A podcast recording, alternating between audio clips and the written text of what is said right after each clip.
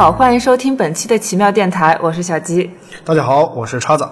大家好，我是酷酷，又见面了啊！我们的老朋友酷酷又来了。我们今天节目播出的当天呢，是那个电影《芳华》上映的日子。喜马拉雅和奇妙电台有一个赠票的活动，呃，具体的那个活动参与方式呢，就是在节目的下方有文字说明。那我们今天就简单的聊一聊，就是呃关于《芳华》的一些前瞻的一些内容，然后讨论一下关于冯小刚以及冯小刚一些早期作品。今天的节目呢，也不会涉及到剧透，所以大家可以放心的听。据说《芳华》这个在不管是前期拍摄还是说后期上映，都经历了很多的风波呀。酷酷好像对这个很清楚啊。呃，对这个《芳华》，呃，本来是计划放在国庆档的，因为国庆档是一个大热门嘛，然后可以呃赚高票房，然后看能看出来冯小刚对这部片子还是呃还是挺看重的。然后，但是呢，他在他在九月二十几号路演的时候，呃，突然突然传来传来消息说这部片子被被撤档，然后他自己也很不情愿，然后最终呢推迟到这个。呃，贺岁档的开头，十二月十五号正式上映。呃，然后对于这个撤档的原因呢，呃，网上也是有各种说法。呃，一个说法是，据说是这个呃审查的原因，然后另外一个说法是是说冯小刚有炒作的嫌疑，但是这个至今也没有一个官方的一个回应，所以我们也不从而知。但好像去年，呃，我不是潘金莲的时候，好像冯小刚的事情也比较多，是吧？好像沾上小钢炮的这个名字，似乎总是跟一些风波好像脱不开关系啊。比如说跟那个万达公子隔空对骂。呃，对，冯在那个我不是潘金莲，呃上上映初期的时候，冯小刚在在微博上面跟跟跟王思聪两个有有有有一定的有一些交锋，然后还是还是很有趣的。嗯，《芳华》这部片子我其实还是很期待的，因为感觉就是带来一种不同时代的一种就是文工团的一种生活，这是我不曾体验到的。但是就是说严歌苓的小说吧，嗯，虽然这本小说我没有看过，但是严歌苓的小说我都还挺喜欢的。嗯，酷酷是不是看过《芳华》的小说了？呃，对，我在我在这个观看点映之前，然后专门去看了严歌苓的这部小说，然后。呃，嗯，这这部电影是这样子，是其实冯小刚他在他在很早的时候就就有一个呃女兵情节，然后他大概从零几年的时候就一直有想法去去拍这样一段一段经历，他自己在这个文工团的一个经历，但是呢，他一直没有一个特别好的题材，然后他是在呃近两年的时候，他找到严歌苓这个这个作家，然后然后跟严歌苓一拍即合，因为严歌苓也是。呃，他之前也是在文工团跳舞的一个舞蹈演员，然后最后转行做了一个作家，然后他俩在这方面就特别有共鸣，所以，呃，他俩在他俩，呃，聊聊了一些之后，然后呃，严歌苓说，呃，他可以创作一部以这个以这个七十年代文工团背景来创作一部小说，然后就有了有了这样一部《芳华》。然后，然后在在他一七年这个这部《芳华》小说面世以后。呃冯小刚，冯小刚呃邀请他做了这个，做了剧本，然后最终才有了《芳华》这部电影。那你说这个《芳华》呢，其实是不是还有带有一定的冯小刚这种半自传性质这种东西呢？对，因为因为他自己呃确实是有有相当相当长一段时间的这个文工团经历，然后然后他他他现在已经已经有六十已经有六十岁了嘛，所以在他这个年龄，他回忆起来他的青春，感觉。呃，感觉应该是文工团那部分经历对他来说是是特别特别特别值得珍惜的一部分回忆。所以其实看一下，呃呃，在这个第五代导演里面，有一些人是在他呃导演导演经历初期的时候就拍了自己的青春，像像姜文他拍的第一部电影就是《阳光灿烂的日子》，在那个里面就把自己的青春给拍了。然后冯小刚呢，一直沉淀到他的这个花甲之年才来拍这部电影，所以他。他肯定是把他觉得他自己最美好的经历都放到这里面，虽然说电影里面没有没有一个人物是跟他自己这个这个这个角色去相呼应的，但是这段经历是他他人生中应该是呃最宝贵的一段经历吧。所以说，你看回顾青春这种东西呢，冯小刚在管虎的那个老炮里，其实他是做一个演员的角色去饰演了过去的一段青春。很多人都觉得那个是不是冯小刚过去的样子？我觉得，如果说再对比这个《芳华》来说，那个老炮呢，呃，他是似乎还原冯小刚还原的没有《芳华》还原的这么准确，是不是这个意思呢？我觉得是的，因为你看《芳华》这部片子的英文名它是什么？是 youth，它就是青春，它就是青，而且老炮儿其实在北京那边，他就是有点像那种胡同子弟的感觉，但是冯小刚应该算是半个大院子弟，但大院子弟跟胡同的子弟应该是有点水火不相容的那种感觉。哦、那所以说从出身上讲，他更符合芳华这边的一个角色设定，是吧？对，我觉得是这样的。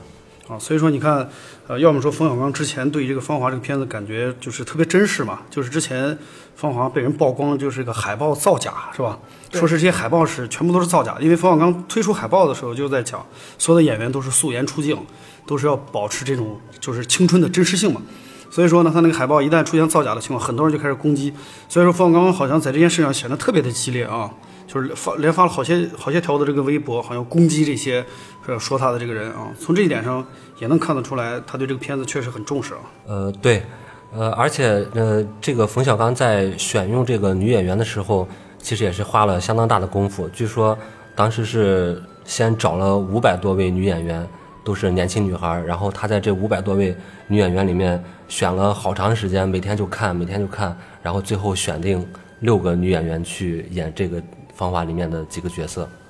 这几个女演员好像都是新人是吧？呃，对，全都是新人，但是有一些人他是之前之前参演过一些电视剧，但是在在大荧幕上他们都是第一次。啊，所以说我说看这些海报的时候，啊，这些演员好像都是陌生脸儿，一个都不认识啊。不过我觉得冯小刚好像好像对自己这一次《芳华》的这个角色的选择还是很满意的啊。他觉得好像选的这些演员还比较符合自己对那个年代的一些记忆。那你们看了电影之后呢？你觉得这个他说的这这个所谓的符合那个年代的记忆，他是不是能够实现呢？呃，因为我们也没有在那个年代生活过啊，但是据冯小刚说，呃，他在选这些女演员的时候，在拼命想，原来他那个年代文工团的女兵是什么样子，没有整过容的，呃，没有没有化过妆的，所以他在选女演员的过程中呢，就是一个整容的都不要。那你看这个挑演员，把冯导也逼的是没办法，因为现在得挑这种没整过容的。你可可想而知，现在在这个演员界整容已经蔚然成风了啊。啊，所以说我说他挑的这个演员呢，整体上来讲，确实跟其他的片子呢气质上是有很大区别的啊。呃，这里边还有一个就是男主角，男主角是黄轩演的是吧？对，对，黄轩应该是目前为止还算是当红的一个小生吧。就这部片子里面唯一能够认得出来的一个演员。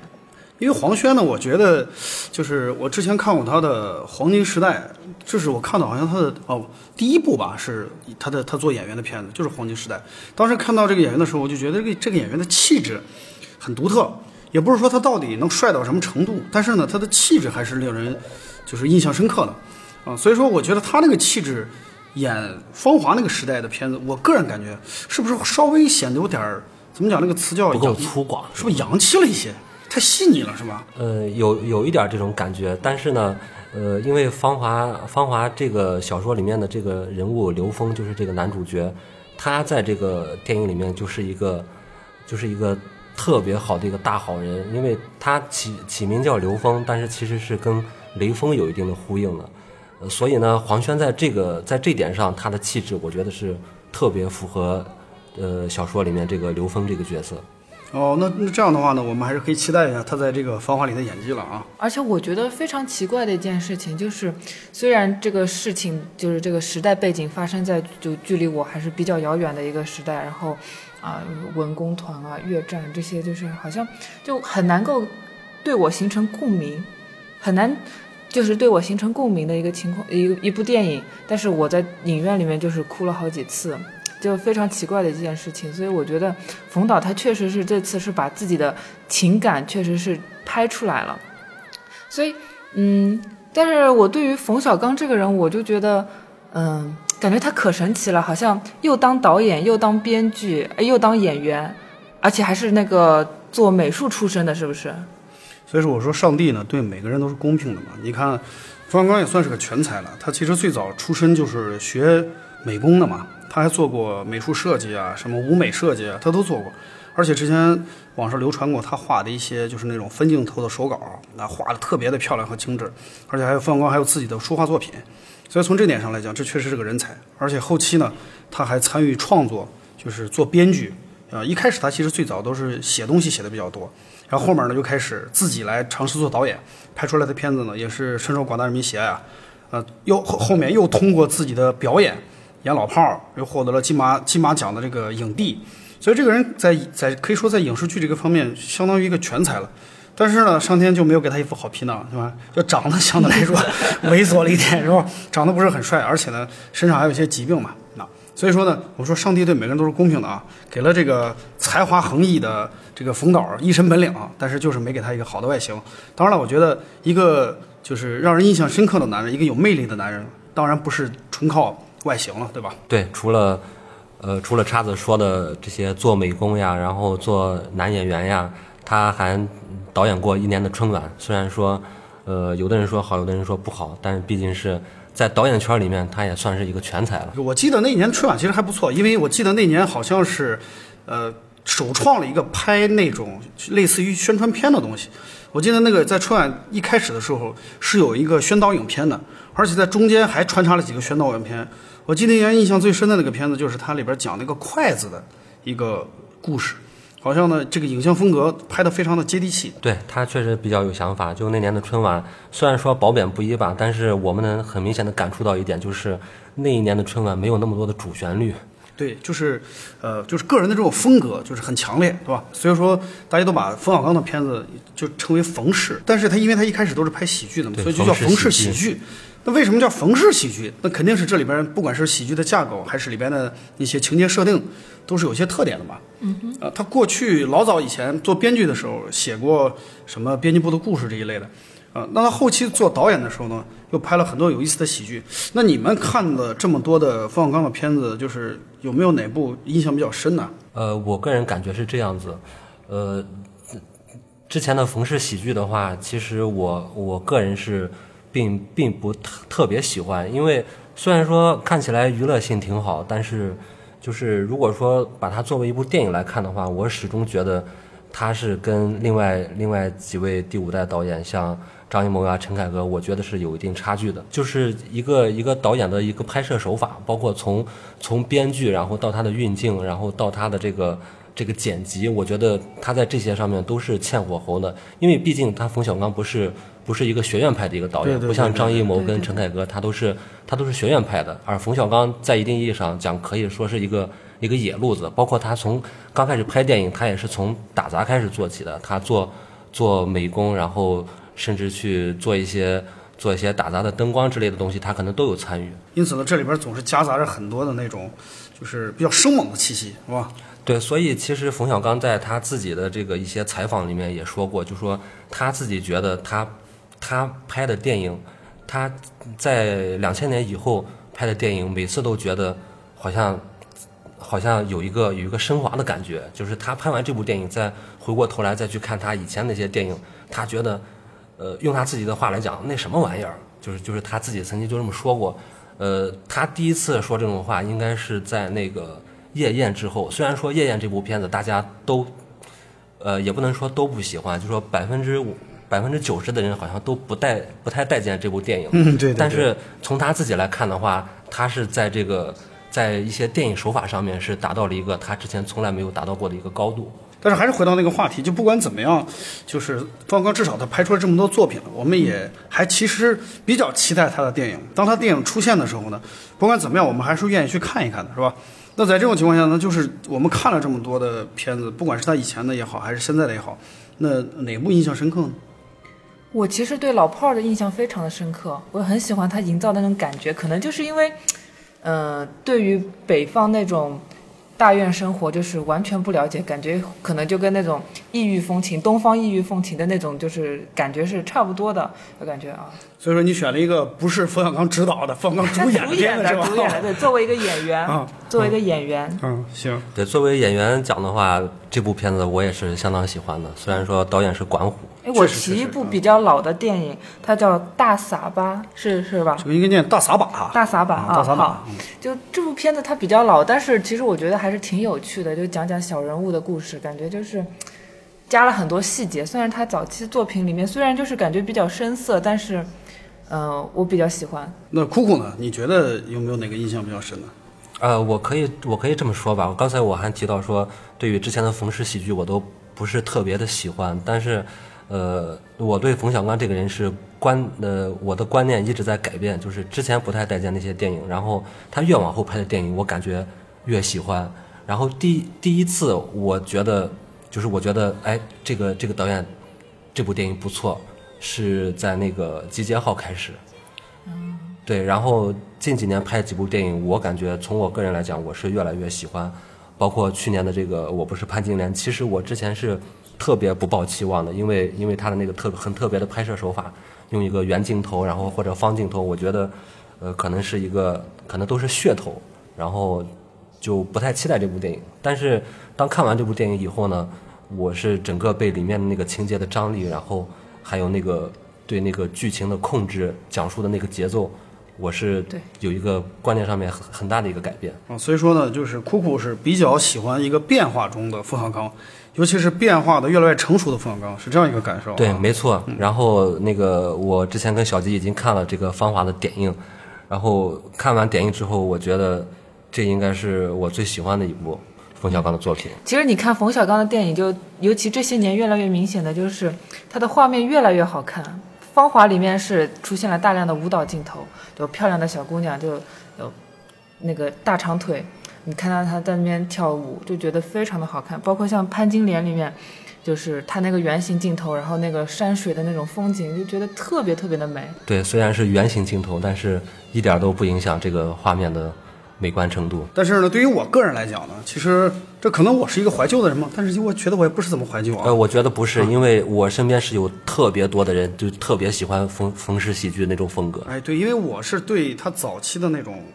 呃，就是那种电影，因为以前的那种电影，我也不知道这可能是一种情节吧，因为最早看都不是什么电影院，那时候我们没有去电影院看，当时都是从电视上看的，就电视上有一些台在播他的这个片子，什么一声叹息啊，什么甲方乙方啊，当时在电视上看的时候，作为一个小孩儿看这些片子的时候呢，呃，当时看就觉得非常有意思。随着年龄的增长再去看，还是发现很有意思。虽然说看出了一些不一样的东西，可能我个人还是比较喜欢他早期那种，呃，虽然说拍摄的比较就是可能就技术方面比较粗糙一些吧，但是我个人觉得那个时候的冯小刚，他的关注点是在普通人身上，而且呢，他拍的东西的比较反映小人物的生活，对，就是接地气的这种感觉。就是我比较喜欢看这样的一种市井气息比较浓的一些就是片子。啊，那种过于架构宏大世界观的这种片子，我其实并不是特别喜欢。比如说像《夜宴》这种这种片子，我觉得《夜宴》的片子就是规模、包括场景调度什么都变得非常的华丽了、成熟了。但是这个片子给我的感觉是，呃，没有什么特点，而且呢，呃，也显得比较空中楼阁、曲高和寡一些啊。这是我对他的片子的感觉。对，其实我觉得冯氏喜剧之所以能受呃这么多的大众欢迎，我觉得呃有一个有一个很重要的是，因为首先是呃就是刚才说的接地气，然后另外一个是呃他在他在拍那些冯氏喜剧的时候，其实并没有考虑太多的东西，相反，他是一个一个简单的简单的创作过程，我可以简简单单的把这个故事讲好，然后用一些很幽默。很幽默的台词，然后很幽默的桥段，去把这部电影组织起来，就是会受很多大众喜欢。我甚至于都感觉，他们这个所谓的拍电影的初衷，不是说我想拍个片子，什么有艺术艺术的一些情怀，或者说有什么艺术追求，更多的感觉是这些人就是在玩儿，他们就是凑一堆人，他们这些人呢就对这个生活有共同的想法，所以说通过拍电影这种方式把它攒在一起，纯粹就是。还原自己的生活，因此我才觉得过去的电影更像是冯小刚自己内心的一种对自己生活的一个写照。现在呢，越来越感觉，呃，他的片子脱离了他自己了，他可能是为了观众去拍了，而不是在为了自己去拍了。我听你这么讲，我突然就非常羡慕那样的生活，就是啊，一群人凑在一起玩，就为了记录自己的生活，而且还能够就做一些有艺术性的事情。尤其是看甲方乙方，我这个感觉特别强烈。我特别我都很梦想说，未来我们能不能加入这样一个公司？因为这个公司里的人感觉关系都特别好，而且呢，大家都是有一个共同的目的。这个特别就是就是让我有这样的一种需求，就是我怎么能找到这样一个团队呢？啊，你比看我现在找到了，对吧？我们奇妙谈谈也是这样的 团队，是吧？对，好，鼓掌。不错不错，好干好干啊！但是从呃另外一方面来讲呢，那个呃冯导自己自己也说过，其实。呃，他在拍冯氏喜剧的时候，他还有一个初衷是，呃，是觉得他想，他想拍一些跟别人不一样的东西。因为在两千年之前，九十年代的那个时候的话，呃，中国的导演基本上全都是在拍一些，拍一些很很大的作品，就很正式的一些正剧的一些电影，像像张艺谋的《活着》，然后陈凯歌的呃《霸王别姬》，也都是很有分量的作品。然后呢，冯小刚在那个时候，他觉得。他觉得他就应该做点跟别人不一样的东西，这是他自己也亲口说过，所以所以他就做了一些特别接地气的，然后而且事实证明也是特别受大众喜欢。试图去还原草根的生活，虽然说他自己的出身也不完全是个草根吧，但是他关注这个视角，我觉得让我的感觉很好，就是每次看的这种东西，总是能感觉到似乎我们身边有他这个剧里所描述的这些人，而且呢，他过去早期的电影中都有一种。呃，虽然说是一种喜剧吧，但里面都带着一些讽刺，啊，对某个群体的讽刺。你比如说甲方乙方对那个老板的讽刺，到现在都是个经典，就是对这种所谓的暴发户啊，他的一些讽刺。那他的他一开始那些片子，就是那四字成语的那几 那几部片子中间，似乎每一部里边都有这样的一种做法。到后面的一种表现呢，我感觉好像表现的越来越直白了。他这种暗暗的这种讽刺，好像就少了很多，感觉没那么好了。呃，可能在这个在这一点上，我的看法跟叉子还有点不一样。那我现在看来的话，像像大腕儿呀、甲方乙方那那样的电影，我现在看起来，当然，我我当年看的时候可能没有这种感触，但是我现在看起来，我倒是觉得那时候他那个讽刺更显得直白了一些。像大腕儿里面那么多什么植入广告呀什么的那些，我觉得那个有点有点太直白了。当然，这也是一个。我不喜欢冯氏喜剧的一个原因。那你们俩要不要打起来呢？不会不会，求同存异，求同存异。是这样的，因为呃，冯小刚的这个所谓冯氏喜剧呢，其实你会发现，这个冯氏喜剧也可以把它叫做京味儿喜剧，因为它的早期的这些片子，哎，对，就是基本上都是立足在北京，所有的事情都发生在北京城，对吧？所有的人呢都是北京人，大家都操着一口这个流利的北京话来去调侃啊，所以说呢，它里边就是把北京的那种市井文化。呃，就是老百姓的红串子的那种生活，其实描述的特别的，我觉得活灵活现。因为我记得一个特别清楚一情景嘛，就是，呃，就是甲方乙方里他们吃饺子那个情景，那个就是就是何冰演的那个角色拿着一盆饺子在在那吃，吃了之后呢，冯小刚就走过来了，走过来之后呢，诶，他拿了个饺子，他说你吃什么呢？哎，他拿一饺子说，哎，呃，二大妈包的饺子倍儿香。这句话让我听完之后，我就觉得特别亲切，因为你看他们说话那个方式，就是普通北京老百姓说话的那个感觉。所以说呢，从那个时候我就其实就对于北京的那种市井文化就是有一些好奇，而且有有很强烈一种好感。所以你看，我现在交了这帮朋友，好多都是北京人，因为我觉得他们很有意思。比如老蔡吗？比如 老蔡属于新北京人。呃，但是看起来的好像就是，呃，冯小刚早期大部分都是些喜剧作品啊，但是好像近些年、近十年以来，他是不是都在拍一些呃商业片呢？算商业片吗？他以前的也属于商业片，都算都算只是他可能改了改类型，就是里边没有那么多喜剧的元素了吧？你说后后期拍的什么《集结号》啊，什么《一九四二》，这里边几乎没有喜剧元素了吧？对吧？嗯，对，我觉得他第一次转型应该是从《天下无贼》开始，因为《天下无贼》的上一部应该是《手机》嘛，《手机》其实还是一个很典型的一部喜剧。对对对，还属于他的风格，这个痕迹还是比较明显。对，但是但是到了到了《天下无贼》，其实你已经感觉不到有那么多的喜剧元素了。它其实最终还是一个还是一个有点悲剧色彩，一个一个英雄人物的一个一个一个牺牲。有点悲剧色彩，对，然后这是他第一次转型，然后再到后面的集结号的话，那就更明显了。对，其实《天下无贼》里头是一半的时间其实是没有喜剧的，然后另一半有喜剧。它其实从两个两组人马就可以分出来嘛。其实喜剧的元素主要集中在就葛优饰演的那个就是那那一派，对对对对那一派喜剧比较多啊，就是那块儿啊就是葛优的各种各样的那些台词，让人觉得很搞笑。但是到刘德华这一片儿呢，基本上好像一直都是在处在一个挣扎的过程，对，对吧还？有一点悲壮的色彩。非常悲壮、悲壮英雄的感觉。所以说呢，其实《天下无敌》就已经开始转型了。但是我觉得他的再下一部电影，就是到《夜宴》的时候呢，就是快速的就进行彻底转型了。《夜宴》里边几乎是没有喜剧元素的吧？完全没有因为它本身就是一个一个本身是莎士就是一个就是一个悲剧他他改编的就是个悲剧，所以说他已经开始拍悲剧了，甚至于到后面就是开始拍唐山大地震呀、是吧？拍这样的电影，所以说呢，冯小刚的这个转型是非常明显。所以说呢，我是酷酷刚说他是喜欢一个就是不断改变的冯小刚。我觉得作为一个导演来讲，呃，就是总是沉沉浸在自己的这种所谓的舒适区，一直拍自己擅长的这种题材，可能对于冯小刚自己来讲，他也会觉得腻吧，就觉得没有突破，需要追求一种新鲜感，或者说提升自己的整体水平。所以说从这点上讲，也能体现出冯小刚的确是一个很有想法的导演嘛。啊，他是所以说在五代中间，冯小刚也是一个举足轻重的人物，也从这点也能看得出来啊。而且他呃很敢于去创新。他他自己曾经说过，他经常在拍电影的时候不知道下一步该怎么做。然后他本来想这样去拍一个东西，后来觉得他这样去拍这个东西，其实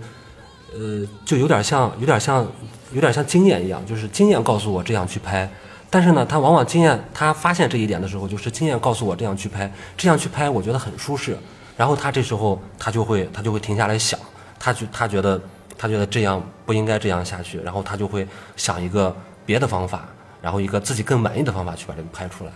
不能让自己太舒适，甚至于让自己感到别扭、难受。对这样的话，他可能才能想办法去突破自己了，对吧？对。所以说，你看冯小刚近些年的这个电影风格也在不断的调整，他也没有只说我一味的要求变。你比如说，我就是要拍悲剧啊，或者要拍正剧，就一定要拍正剧。他也去拍喜剧，你比如说《非诚勿扰》啊什么的，题材还是挺多的，而而且《非诚勿扰》的话，其实呃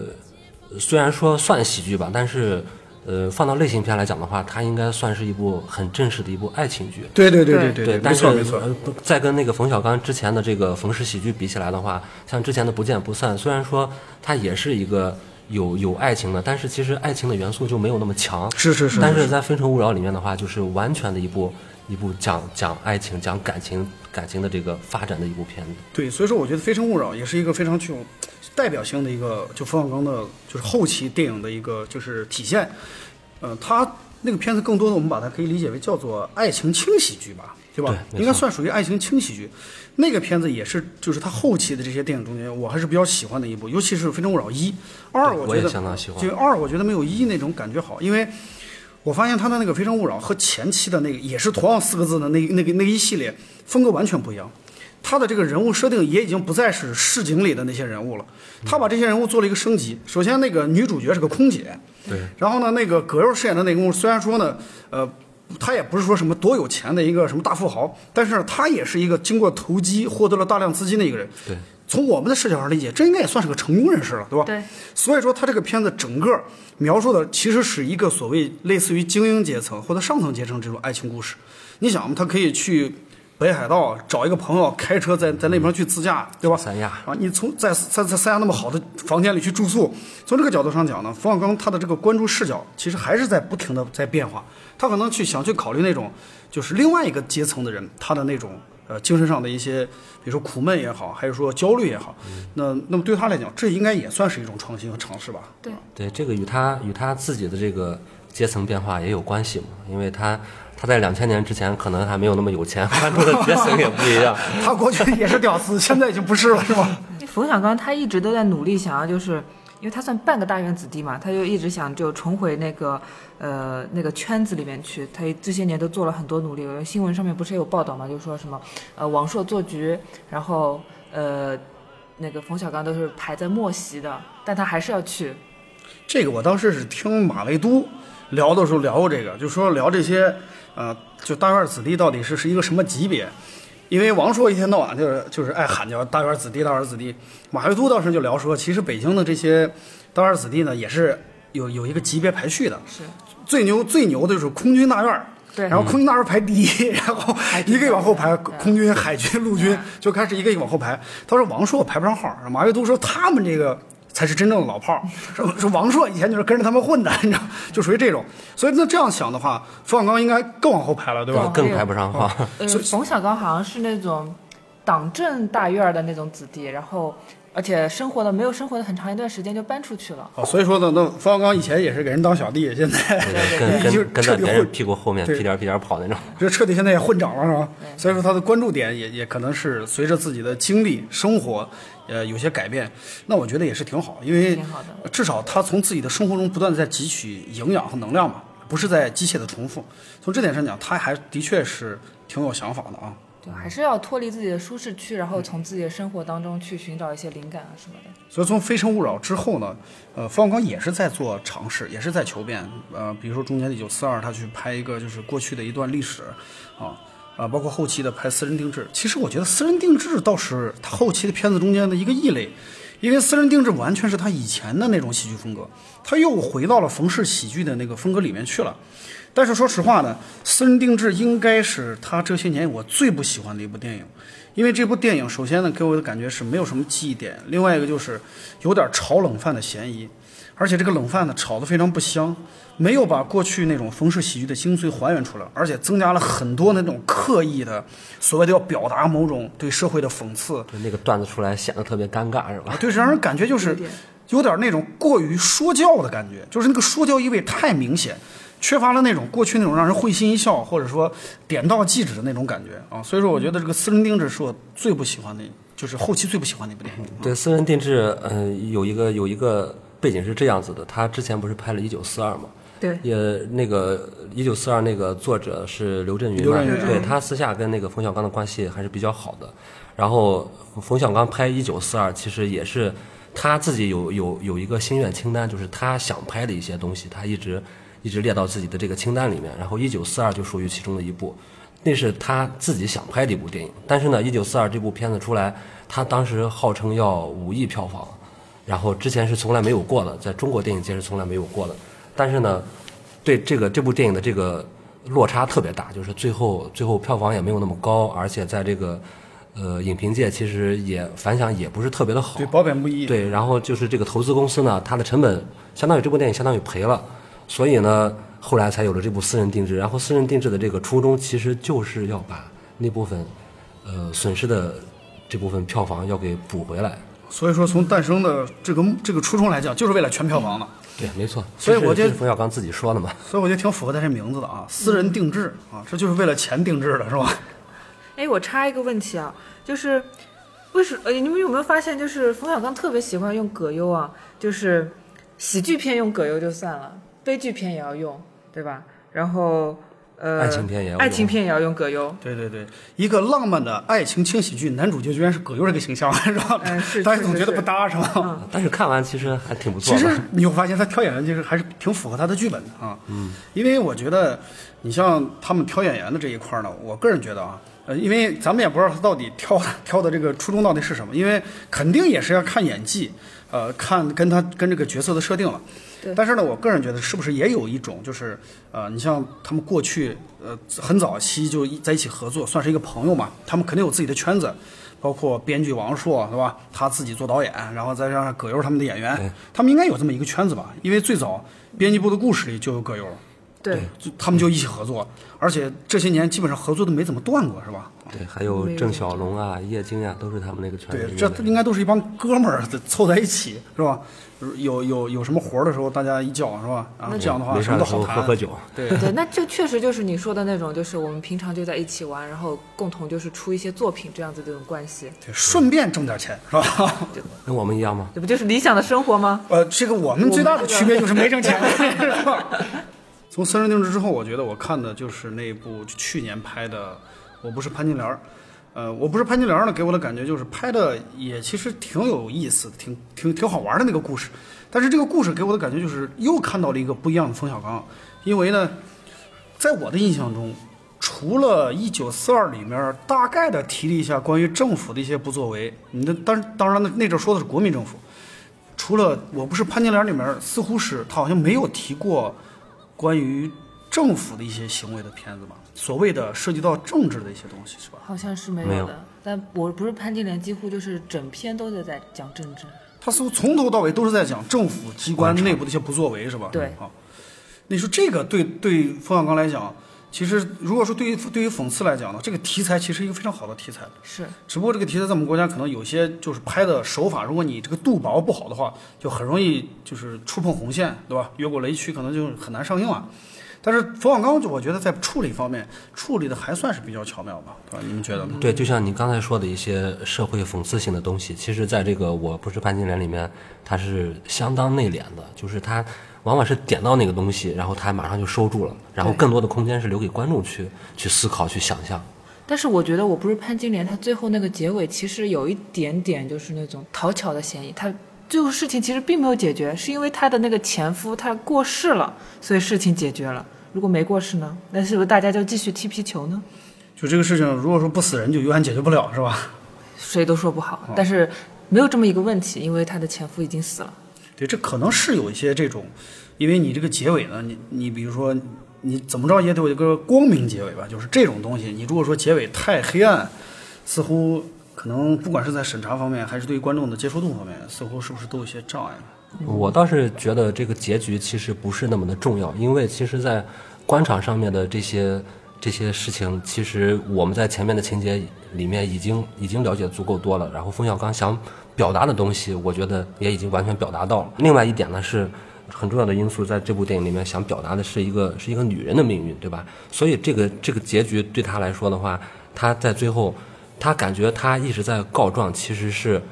呃，刚开始是为了给自己讨一个公道，但是到了最后呢，他这个讨公道这个过程，都变成了他的生活了。突然，你生活的这个这个依靠，这个这个支柱没有了，然后你就不知道自己该怎么办了。所以他不是最后安排了一个上吊的一个过程，但是结果还没有没有没有死成，没死成啊 对，呃对，这个其实很像那个呃《肖申克救赎》里那种感觉，是吧？就是一个人被某种东西体制化，思维也是固化的，生活也是固化的。突然这个这个节奏被打破了之后呢，人就会面临一种失控的情况，对吧？对，所以说这这个其实也是挺有悲剧色彩的嘛，一个当代社会下面的一个小众人物，一个一个女人的一个一个很悲剧的结局。对，所以也就告诉我们，就是人不能活在舒适区啊，要向冯小刚同志学习。就不断的求变，是吧？啊，不断的求变，要给自己找到生活的希望啊。所以说，对于冯小刚来讲呢，我觉得，呃，就是每年推出的片子，现在对我们来讲，已经不是说单纯觉得好看，而是更有一种期待期待啊很期待就是希望看这次冯小刚他有一些什么样的变化，能给我们带来一些什么样的惊喜了，对吧？啊，对，没错。《芳华》这部电影马上也就上映了，那我们也看一下这个，期待一下在《芳华》中啊，冯小刚还能有什么样的突破？呃，二位其实已经看过了，那么能不能大概的说一下，就是在这个《芳华》电影中间，你们能觉得方哥在什么地方呢有些变化，或者说有些改变、进步了之类的？呃，有一有一个很明显的点是，我觉得，呃，冯小刚经过这么多年的沉淀啊，在这个不管是摄影呀，还是镜头调度呀，都是有一个呃非常明显的提升。尤其是在《芳华》里面，有两场戏拍的特别漂亮。呃，电影刚开始的一场一场舞蹈戏，也是一个长镜头，是由那个那个就是女二，相当于是女二号吧，就是那个在在电影里面叫叫肖穗子，这个这个演员呢也是也是就是相当于演的是严歌苓这个她当年在文工团的那个角色，呃，刚开刚开始就是就是肖穗子领舞跳的跳的一支舞，大概有几分钟，然后拍的特别漂亮。然后肖穗子她本身也是一个舞蹈舞蹈演员嘛，然后跳的特别好，特别的唯美，然后光线又特别漂亮，真的是腿又特别长，非常对她本人又长得特别漂亮，然后特别的呃赏心悦目啊。就特别的特别，因为对对对，用了大量的“特别”这个词儿啊，我觉得男生去看一定会跟我有同样的感觉。很激动啊。对，然后还有另外一场戏是，呃，就是对越自卫反击战那一场戏，大概是六分多钟吧。然后据说那一场戏是由由韩国团队来做的，也是整个是六分多钟的一个长镜头。你想战争场面的一个长长镜头，它的这个调度是多么的复杂，多么的困难。然后整个六分多钟是一个是一个长镜头，当然有可能它中间有数码合成啊，但是你看起来是有有一气呵成的非常那种感觉对，非常连贯，而且每个方位的这个切入都是都是都是特特别的漂亮，然后能让你整个就把你把好像把你自己带到了这个这个战场里面一样，而且它的那个视觉效果也也是做的特别特别的棒。可见美术设计出身还是非常的有用武之地啊。既有大长腿，又有炮火连天，是吧？据说呃这场六分多钟的战争戏。光这一场战争戏就花了七百万人民币，然后那个就是他们在拍这个文工团，因为现在很难去很难去找这样一个地方，就是能还原七十年代一个军区文工团的一个样子。对。然后这个文工团呢是整个冯小刚的这个团队在海南海南找的找的地儿，然后完全是自己搭起来的，完全搭起来的，对对，花了三千五百万去搭这个搭这个布景，所以就是冯小刚自己说他在拍这部电影的时候，他每天每天去这个。去这个文工团里面，就感觉仿佛他自己回到了那个年代，就穿越到了那个、那个、那个环境一样。所以其实就是看完电影，我回来就跟舍友说，如果就是有那种从军经历，尤其是有那种文工团经历的人，去看这部电影，一定会全程对全程都在那边哭。最怕的一件事情就是给上了年纪的一些人去给他们展现他们的青春，这是最触动那个人心的一个方式了。对，其实这也是冯小刚拍这部电影的一个一个初衷嘛。一方面是他自己的一个一个一个文工团的经历，自己的一个女兵情节；另一方面是，呃，你放到现在的这个电影市场来讲，其实整个电影市场，你感觉好像百分之八九十都是针对当下当下年轻人的，可能是二十多岁、三十多岁这个年龄层次，也有一些小孩电影。但是像我们父母这一辈。他们的这个适合他们观看的电影其实特别少。冯小刚拍这部电影的话，其实也是有这个有这个因素在里面。对，所以说对于冯小刚来说呢，这部《芳华》不仅是给自己留一个影像，也是希望能够给他那个同龄人或者有类似经历的人的一种存档。对，其实抛开电影本身的话，呃，就是那一段经历，好像是永远都是。呃，活在老一辈的记忆里面，我们是完全没有印象的。但是这个东西，呃，也没有太多的像像纪录片一样的东西把这个东西保存下来。那现在有这样一部电影的话，能把这个东西还原，我觉得光从这方面来讲，也是也是非常宝贵的一份影像资料。这也就值回票价了，是吧？对，没错。是的。因为这确实是一种通过更加形象、鲜活的方式，让大家了解那段历史，而不是单纯的凭借口述啊或者文字啊，对吧？这样的感受可能会更冲击一些。对，而且，呃，电影的另外一方面就是，我觉得我看完这部电影，我觉得，呃，虽然说电影里面的这些这些女星她都是，呃，都是新人嘛，但是我觉得其实还是相当相当符合电影里面的角色的。是。对，因为他们毕竟不是不是专业专业演员，所以你看的时候不会给你给你太多的那种那种先入感。除了黄轩一个人是熟能边孔。然后别的几个就是你感觉这个人好像就是他这个角色的那个样子，你不会有太多太多别的主观因素把你带到里面。对，比如说那个葛优就经常让你们出戏是吗？葛优演夜宴的时候，反正让我挺出戏的。所以说可能就是演员如果真的选那种大牌明星去演的话，出戏的感觉可能很很明显。所以冯小刚这一招呢也算是比较聪明，而且比较符合他对于这个时代的定位啊。对，包括男演员吧，虽然说黄轩是一个。呃，大家呃也比较熟悉的男演员，但是其实他的出镜率，并不像别的一线男星那么高。对对对对对，嗯，所以说呢，这种感觉就会，呃，融合的就比较好一些，是吧？对，而且确实是我觉得，呃，他们里面演的这个都特别特别自然，特别自然，对，就没有那种就是感觉像是培训过的那种演技，就是那种科班出身的那种，就原生态表演是吧？对，没错，而且还有一个还有一个很重要的因素是。呃，冯小刚在拍这部电影之前呢，他在他在提前四个月，就是电影正式开镜的前四个月，就把所有的演员，然后所有的这些后勤什么的全都召集在一起，然后每天每天在这个在这个文工团里面去去军训站军姿，然后整整经历了四个月，就是让他们生活到一起，吃饭也在一起，对，洗澡也在一起，就是全部在做这些事情，就是先让他们把自己的这个感情培养起来，然后你才能。你才能演一个很好的一个文工团的那种当年的那种气氛，所以冯小刚还是相当用心的。他是真的非常认真的在拍这部电影呢。对，还有一点是，呃，电影里面除了这个舞蹈，对吧？战争，然后还有一点是音乐，我觉得也做的特别的好。哇，这个对一个电影来讲也很重要啊。尤其是他文工团里面本来就是有乐队的，所以他对，而且本身本身是那个年代，那个年代，作为我们现在这一代人想起来的话，很多都是红歌，可能。可能大家都不太不太待见，对吧？是是是。但是嗯，你你去看这部电影的时候，你会发现每一首红歌响起来的时候，你都会觉得特别的好听，就是是给你完全一种全新的感受，振奋人心是吧？对，非常非常有代入感，就觉得真的是特别美。这就是等于是他把观众已经带到了那个年代去，带到了那个环境中去，那种感受你必须是和演员处在一个同一个视角上，你才能体会到那种红歌带来的感受啊。对，再配合上文工团那个漂亮的女演员优美的 舞蹈，酷酷对这个是念念不忘。呃，我会二刷的。